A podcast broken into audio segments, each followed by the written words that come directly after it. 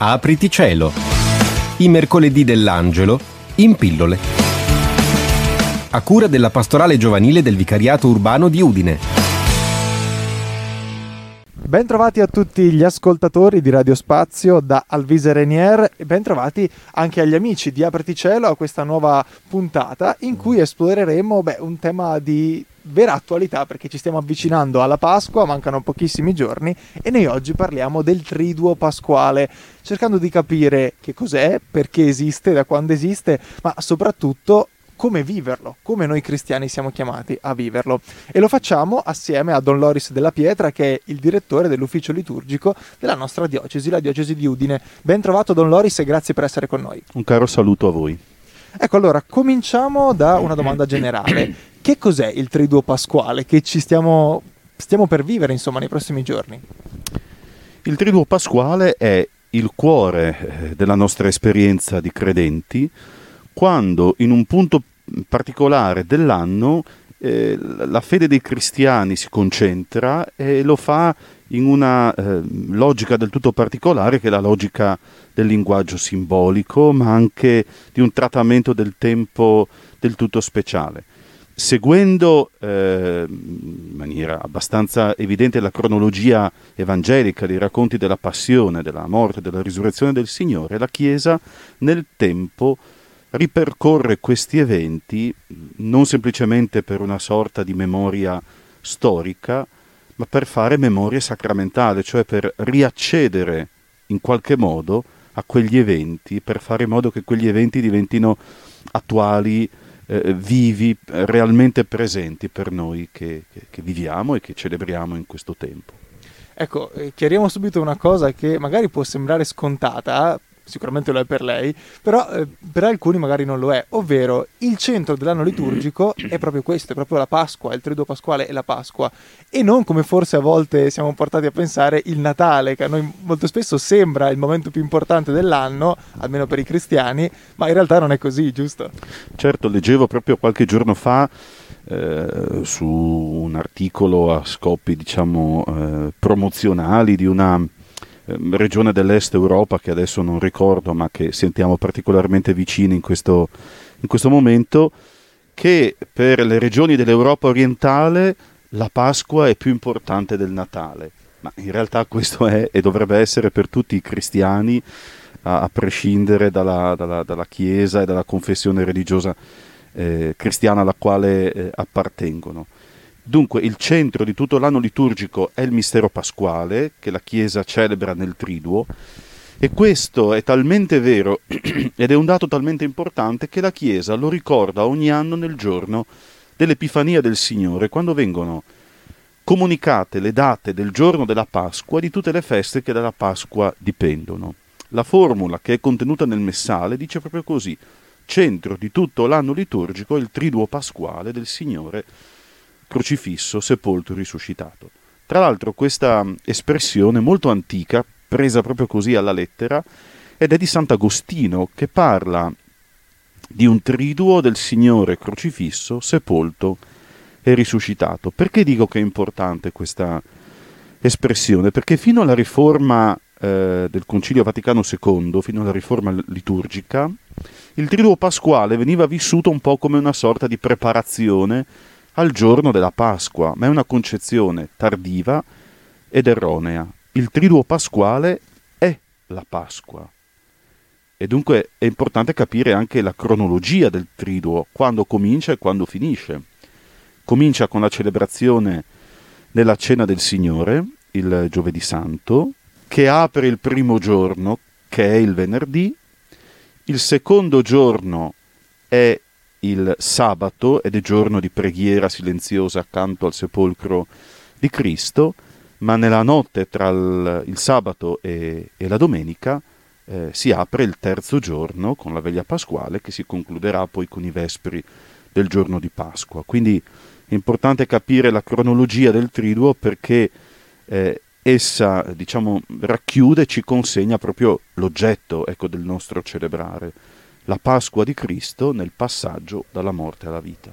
Ecco, restiamo su questo che lei ci ha appena raccontato, magari entriamo un po' più nel dettaglio brevemente cercando di raccontare ai nostri ascoltatori appunto quali sono le celebrazioni, i momenti che scandiscono questi tre giorni del Triduo Pasquale.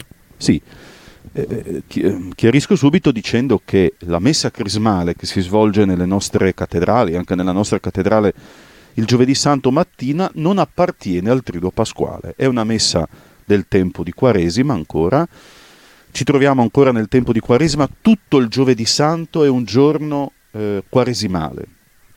Alla sera del giovedì santo, quindi al tramonto del sole, eh, le comunità cristiane si, si radunano per celebrare l'Eucaristia nella memoria della cena del Signore.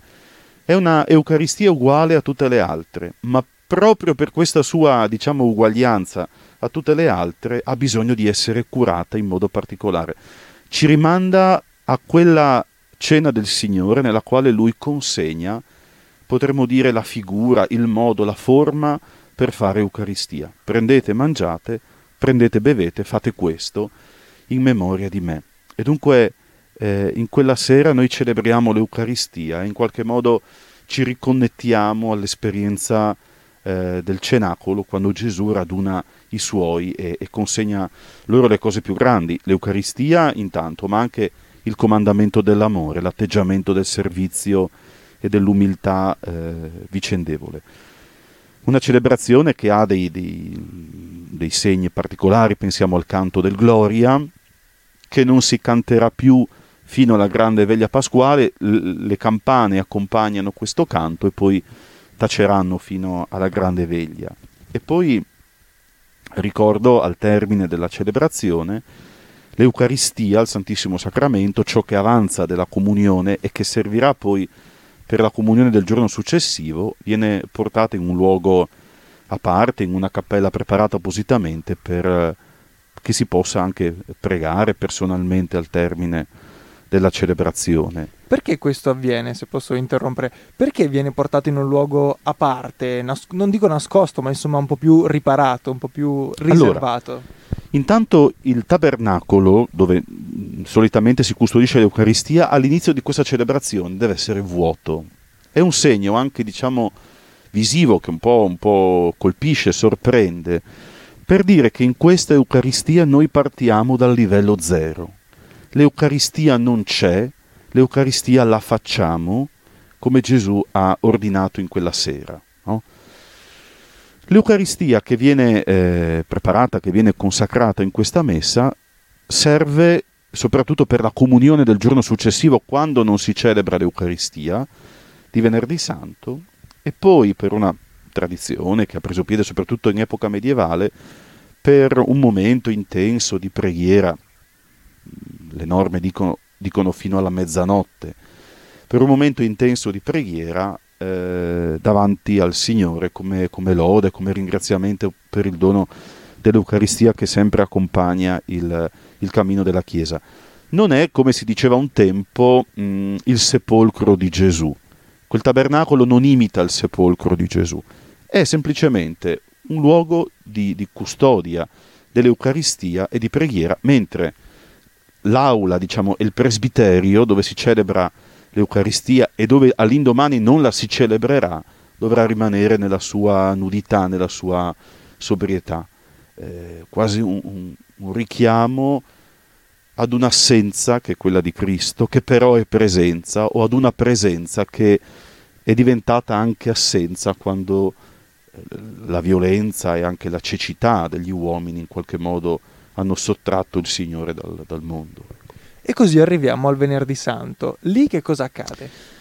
Giornata di grande silenzio in tutta la Chiesa, eh, un appuntamento centrale, la celebrazione della passione del Signore che si eh, celebra solitamente verso le tre del pomeriggio, l'ora della morte di Gesù, secondo la cronologia dei Vangeli, però può essere spostata anche ad un'ora successiva se lo si ritiene ecco, pastoralmente più, più, conveniente.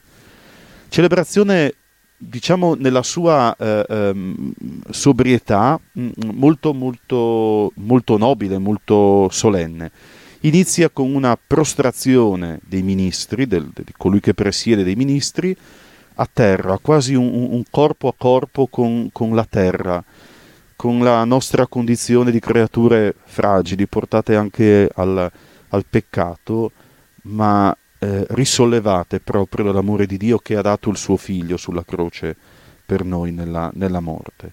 Dunque preghiera silenziosa, preghiera fatta col corpo anche. Quindi l'orazione che apre la celebrazione, la liturgia della parola che culmina nel racconto della passione secondo Giovanni, che è un testo che si dis- differenzia un pochino rispetto ai, ai, testi sinottici. Ci racconta la passione, ma soprattutto è, è un testo preoccupato di farci comprendere un messaggio forte. Colui che è innalzato sulla croce è il glorificato, l'umiliato è il glorificato, il fallito umanamente è colui che la potenza del Padre ha, ha, ha, ha riproposto come il Signore della vita e della morte.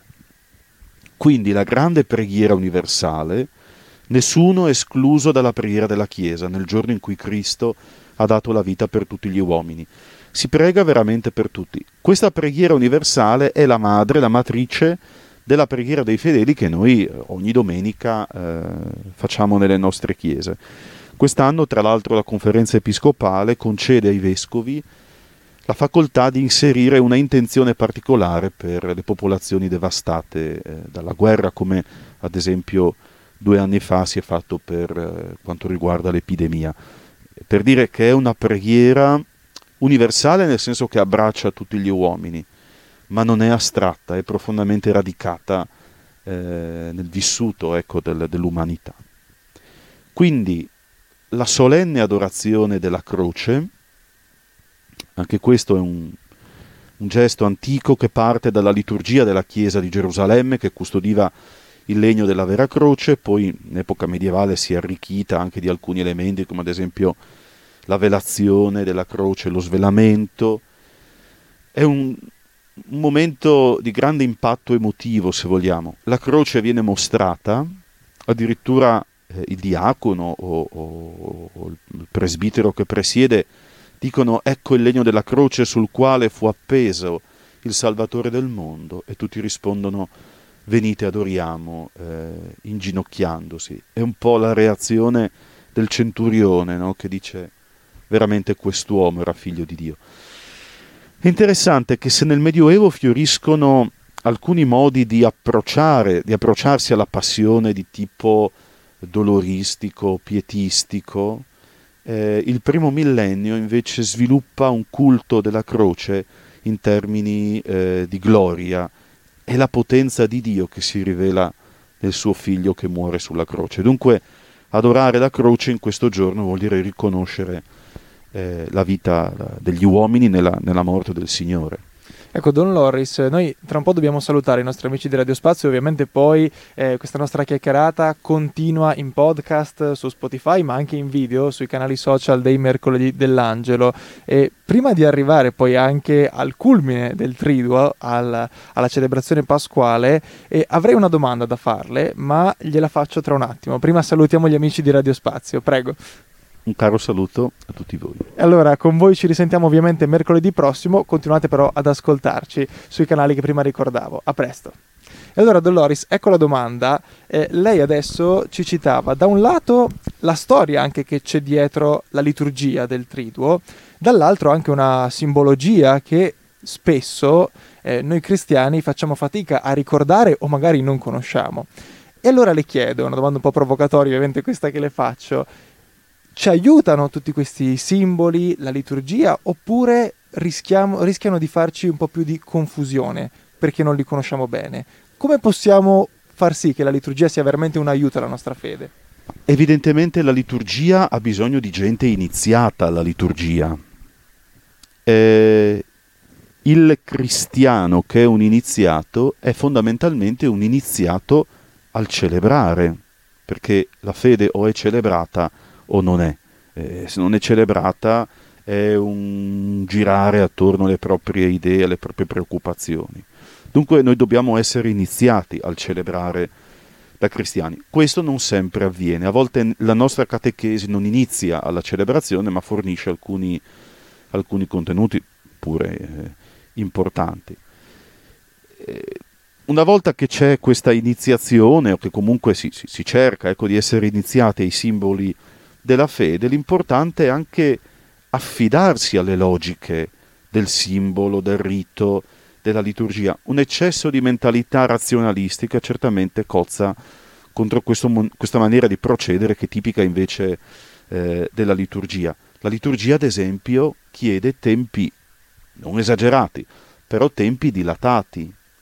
La liturgia non offre idee chiare e distinte, offre degli sprazzi, delle sensazioni, un cero acceso, eh, una, un recipiente pieno eh, di acqua, pane, vino, olio, eh, ha a che fare col corpo più che con la mente. Ecco, se non si riacquista questa fiducia a logiche che ci dispensano da un eccesso di logica, no?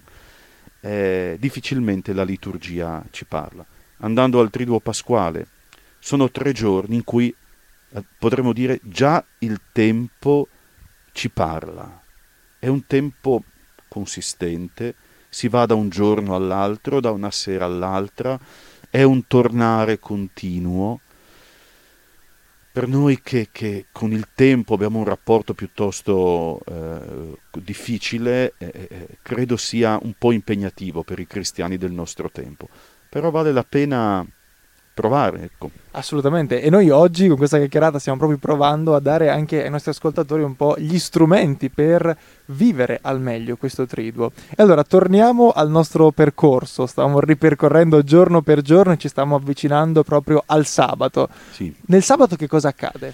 Ecco, il sabato è eh, un giorno piuttosto interessante, è il secondo giorno del triduo allora. Giorno di grande silenzio, la chiesa sosta accanto al sepolcro di Cristo. E che cosa succede? Dovremmo dire che non succede niente per ora. In realtà la tradizione cristiana su questo è stata molto, diciamo, eh, feconda. Intanto la Chiesa ricorda un eh, avvenimento di cui non abbiamo nessuna descrizione però, che è la discesa agli inferi. Un avvenimento che le tradizioni liturgiche eh, ricordano anche la quarta preghiera eucaristica del Messale, per dire. La nostra tradizione aquileiese custodiva in maniera particolarmente fervida. E, e che cos'è la discesa agli inferi? Gesù che sprofonda, potremmo dire, nel livello più, più basso della morte, della mortalità, della nostra condizione mortale, in attesa della risurrezione, va a, a visitare gli antichi padri che non lo avevano eh, conosciuto, che non avevano ascoltato la sua parola, ma che pure meritavano di partecipare alla sua vittoria. Allora nelle antifone, in alcune antifone medievali, latine, e anche nelle icone della tradizione orientale, questo eh, mistero eh, è raffigurato in modo molto plastico. C'è Gesù che arriva con, con il vessillo del vincitore e eh, Adamo che gli tende la mano e, e Gesù tira fuori Adamo dal regno dei, dei morti. Eh, in un'antifona addirittura medievale Adamo dice Advenisti Redemptor nostre, finalmente sei arrivato a liberare anche noi. Dunque la discesa agli inferi vuol dire che nessun uomo è escluso dalla vittoria di Cristo, nessuno, neanche il peccatore più incallito o il più lontano dalla pratica religiosa. E, ehm, dunque il sabato santo si celebra in questo modo, nella preghiera silenziosa, però si raccomanda, mh, ad esempio, la celebrazione delle lodi al mattino e dell'ufficio delle letture, che in particolar modo celebrano nei, nei loro testi il mistero della discesa agli inferi. Doloris, le chiedo una cosa, ma il venerdì santo e il sabato santo la messa viene celebrata? Non viene celebrata non viene celebrata per una antichissima eh, tradizione, nell'attesa di, diciamo così, di ricelebrarla nuova nella notte in cui tutto diventa nuovo e, e, e i doni di Dio ci vengono ridati eh, in maniera nuova perché anche noi viviamo ormai in, eh, in novità di vita. Eh, quindi è un digiuno, sono giorni di digiuno questi, digiuno completo quindi anche dall'Eucaristia, qualora si dovessero celebrare le esequie in questi giorni, si celebrano senza l'Eucaristia. Anche il giovedì santo si celebra, eh, non si celebra l'Eucaristia durante il giorno, eccetto la messa crismale, ma per un'altra ragione, perché emerga, diciamo, perché brilli di luce particolare quell'unica celebrazione serale che è la messa nella cena del Signore. Arriviamo allora al sabato sera, al sabato notte, che ha una liturgia tutta, tutta, per sé, insomma, complessa anche se vogliamo, con una simbologia molto articolata. Cerchiamo anche in questo caso di raccontare brevemente, insomma, ai nostri ascoltatori che cosa accade e perché accadono queste cose. È la madre di tutte le veglie, dice Sant'Agostino, è la, la celebrazione matrice di tutte le celebrazioni eh, cristiane. Idealmente eh, tutti i cristiani sono nati eh, nella veglia pasquale. È una celebrazione ampia, articolata, ricca di linguaggi, non può essere ridotta ai minimi termini da una pratica religio- eh, celebrativa frettolosa o, o superficiale.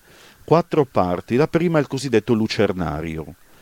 È, è il, il momento della luce, si accende un fuoco, ma in realtà il fuoco è funzionale all'accensione di qualcos'altro, che è il cero.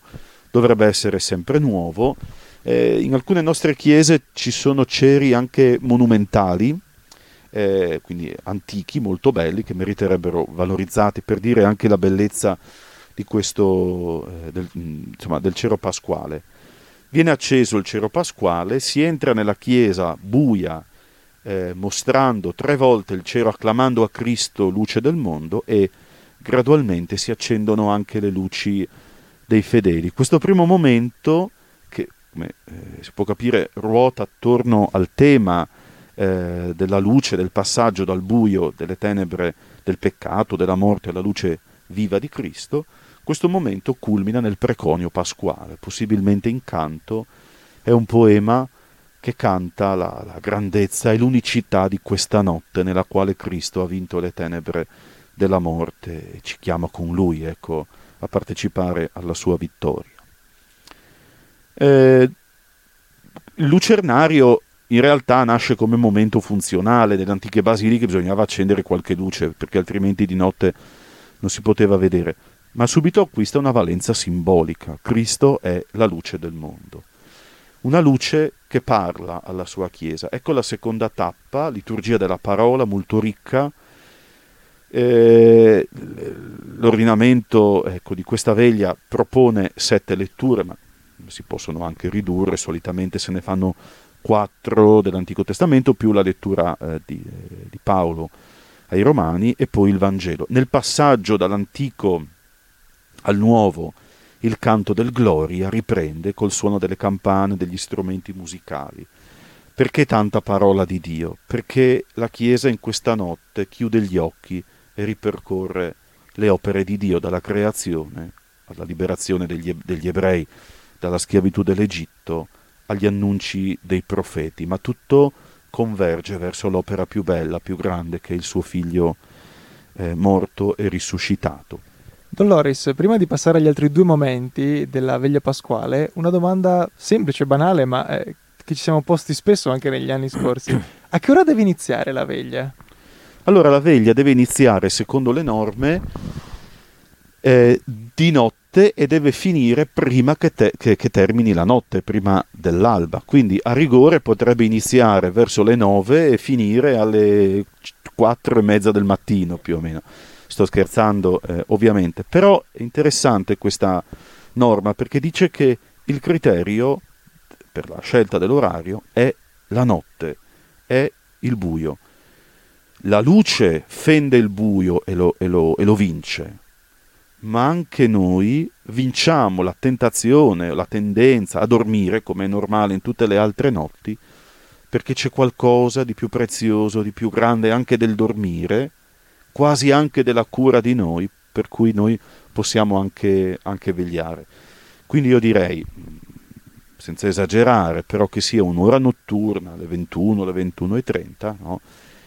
e questa veglia pasquale dovrebbe avere almeno la consistenza delle due ore, ecco, per essere celebrata con una certa calma. Insomma. Quindi non è obbligatorio che si scollini alla domenica, no, che no. termini a domenica iniziata. Attenzione, diciamo. ecco qui, attenzione che è un computo, è una maniera di calcolare il tempo molto moderno, quello che vuole la mezzanotte come inizio eh, del, del, della giornata. Eh, il computo degli ebrei che la Chiesa ha ereditato vuole che la giornata cominci da vespro e, e si chiuda nel vespro, cioè da, da, da un tramonto del sole all'altro. Quindi la giornata comincia quando si fa buio. Veniamo agli altri due momenti allora, abbiamo, lasciato, sì. abbiamo spiegato quello, la liturgia della parola, poi cosa accade? La liturgia della parola che culmina ovviamente nel Vangelo della risurrezione. L'ascolto ecco, dell'alleanza di Dio con gli uomini che si è realizzata in Gesù porta a far sì che questa alleanza si realizzi per noi oggi, adesso, in questa notte, attraverso i due, grandi, due o tre grandi segni, vedremo, attraverso i, i, i quali i cristiani eh, rifanno esperienza di Pasqua, rivivono la Pasqua. La liturgia battesimale nelle cattedrali eh, ehm, solitamente ormai da, da, qualche decennio eh, si celebrano i battesimi degli adulti, di coloro che si sono avvicinati alla fede da adulti e, e appunto vengono battezzati dal vescovo. Notte battesimale per eccellenza anche nelle, nelle altre chiese, se non si celebrano i battesimi, almeno si faccia memoria del battesimo di tutti i battezzati attraverso la solenne benedizione dell'acqua. E in cattedrale, laddove il vescovo celebra i battesimi, ovviamente bisogna celebrare anche la cresima di questi neobattezzati. Quindi si approda alla mensa eucaristica. Lei dice ovviamente, perché ovviamente? Perché è così scontato perché, che perché, bisogna fare anche la cresima? Perché quando eh, si celebrano i sacramenti dell'iniziazione cristiana degli adulti, di cui il vescovo è il, il responsabile, potremmo dire, questi sacramenti devono essere celebrati insieme. Soltanto una, una deriva eh, medievale, tipicamente occidentale, ha voluto che i tre sacramenti fossero intanto divisi, e poi anche eh, scambiati di posto, per cui la cresima, che dovrebbe essere il secondo, è diventato il terzo. In realtà l'ordine è questo, battesimo, cresima ed Eucaristia. Si rinasce alla vita nuova nel battesimo, in Cristo, nello Spirito si viene confermati, non sono io che confermo la mia fede, ma è lo Spirito che, che conferma la mia appartenenza a Cristo, e poi si accede alla mensa eucaristica. Allora, l'ultima parte, anche eh, nelle celebrazioni delle nostre, delle nostre, chiese parrocchiali, è proprio eh, la, la, la, messa di Pasqua, è la vera grande messa di Pasqua. Non dovrebbe essere trattata un po' così velocemente perché ormai siamo alla fine della veglia, ma dovrebbe veramente essere il momento culminante. Si portano i doni, si fa la preghiera eucaristica, si fa anche la comunione. Dio volesse che con la cessazione eh, dell'emergenza pandemica e anche delle precauzioni che dobbiamo tenere, potessimo tornare almeno in questa notte anche alla comunione, alla comunione anche al vino, per dire la, la, pienezza, la completezza del gesto che Gesù ci ha consegnato. E poi eh, il, il congedo, il saluto finale con l'alleluia, dice proprio l'esultanza di questa notte in cui tutto è nuovo. Insomma. E così abbiamo concluso un po' il nostro racconto di come si svolge il Triduo Pasquale.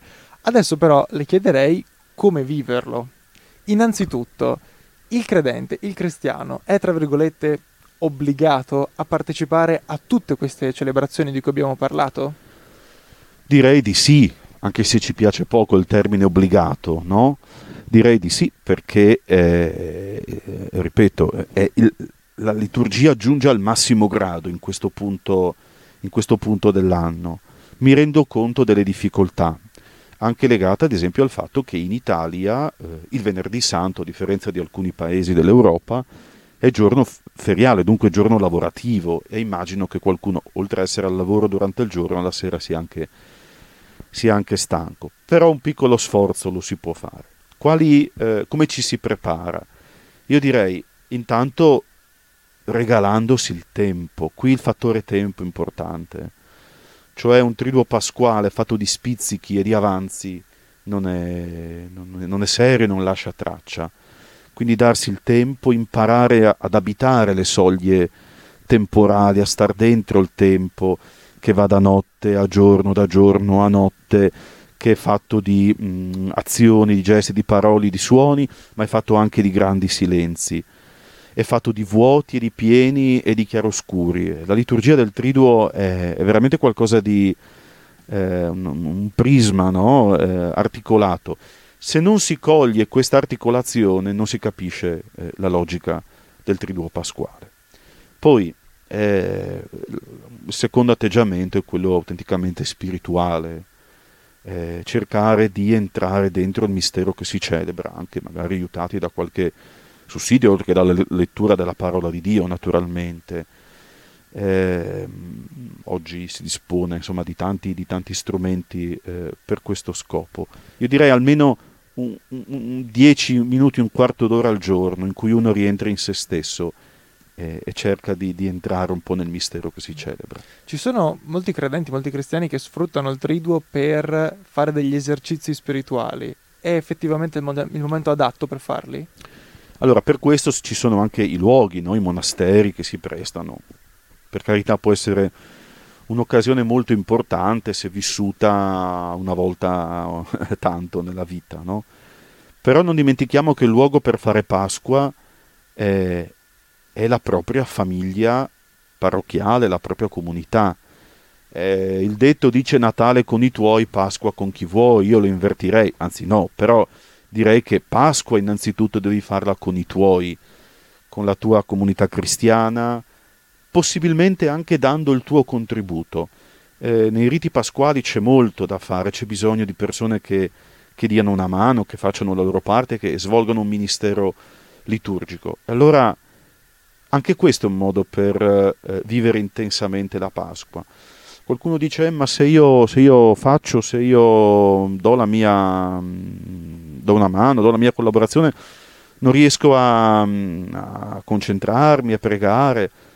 Anche il servire la preghiera degli altri è eh, un modo di vivere spiritualmente la liturgia e anche la fede. Stiamo attenti a non dividere troppo le cose no? per eccesso di, di purismo religioso. No? Anche dare una mano per pulire la chiesa, per cantare nel coro, per aiutare i ministranti o per la lettura della parola di Dio è, è un'azione squisitamente spirituale, dipende da come la si fa, insomma. Un'altra domanda, per vivere bene la Pasqua è necessario confessarsi prima? So che tanti sfruttano poi anche questi giorni, magari proprio il venerdì santo, per avvicinarsi alla confessione perché c'è una grande disponibilità di sacerdoti. Ipotizzo io, non dovendo fare la messa, insomma, c'è più tempo anche da dedicare alle, alle confessioni. È effettivamente così? Oppure so che molti anche magari hanno una timidezza perché da tanto tempo non si avvicinano al sacramento della confessione, si può vivere bene lo stesso la Pasqua anche senza la riconciliazione? No, perché la Pasqua l'acqua eh, cristiana nasce fondamentalmente per questo. Non nasce semplicemente per eh, riaprire l'album delle fotografie dell'ultima fase della vita di Gesù. Nasce perché la Pasqua accada, si realizzi dentro di noi. La Quaresima nel IV secolo nasce per fare i cristiani nuovi, raffinare la loro ultima preparazione, e per rifare i cristiani caduti nel peccato e tanto è vero che i penitenti entravano dentro il gruppo dei penitenti proprio eh, nel, nel, primo giorno di Quaresima e venivano riconciliati nel giovedì santo, quindi alle soglie del triduo. Allora, la Pasqua, o, le, o le, insomma, nei giorni che la precedono, dovrebbe essere proprio il, il momento in cui rivivere eh, il sacramento della penitenza ad una condizione, non arrivarci frettolosi, ma eh, usare la Quaresima bene come preparazione, con uno sguardo su di sé evidentemente, ma io direi con quello sguardo su di noi che la parola di Dio ci offre, un confronto quasi quotidiano con la parola di Dio. Allora la confessione pasquale non sarà una specie di controllo del Green Pass, ma sarà eh, veramente l'incontro con il risorto che fa risorgere anche le nostre vite. Dolores, lei prima lo citava così, en passant. Eh, soffermiamoci un attimo anche sulla questione del digiuno. Quando bisogna digiunare e come bisogna digiunare durante il triduo? Il digiuno delle tre opere penitenziali che Gesù stesso ci consegna in qualche modo nel giorno delle cene, rileggiamo il brano di Matteo eh, 6, è la più impopolare de, de, de, di queste pratiche eh, anche nei luoghi dove si, insomma, si ipotizza che, che, ci sia più attenzione a, questo, a, questa realtà, in realtà questo è, è, un po' difficile. È difficile, eh, diciamo, eh, eh curare un po' se stessi nella, nella dimensione più, anche più fisica, più, eh, più corporea. Allora, la Chiesa eh, prescrive il digiuno nel mercoledì delle ceneri e nel venerdì santo eh, dai 14 ai 60 anni. Ecco, prima e dopo non si è tenuti al digiuno, ma nulla vieta che chi lo vuole, si sente, insomma, possa farlo. Eh, il venerdì santo, come dice il Vangelo, eh, Gesù nel Vangelo, è il giorno in cui lo sposo ci viene tolto, è stato tolto, è stato strappato, dice il testo, cioè è stato tolto violentemente, con la morte violenta.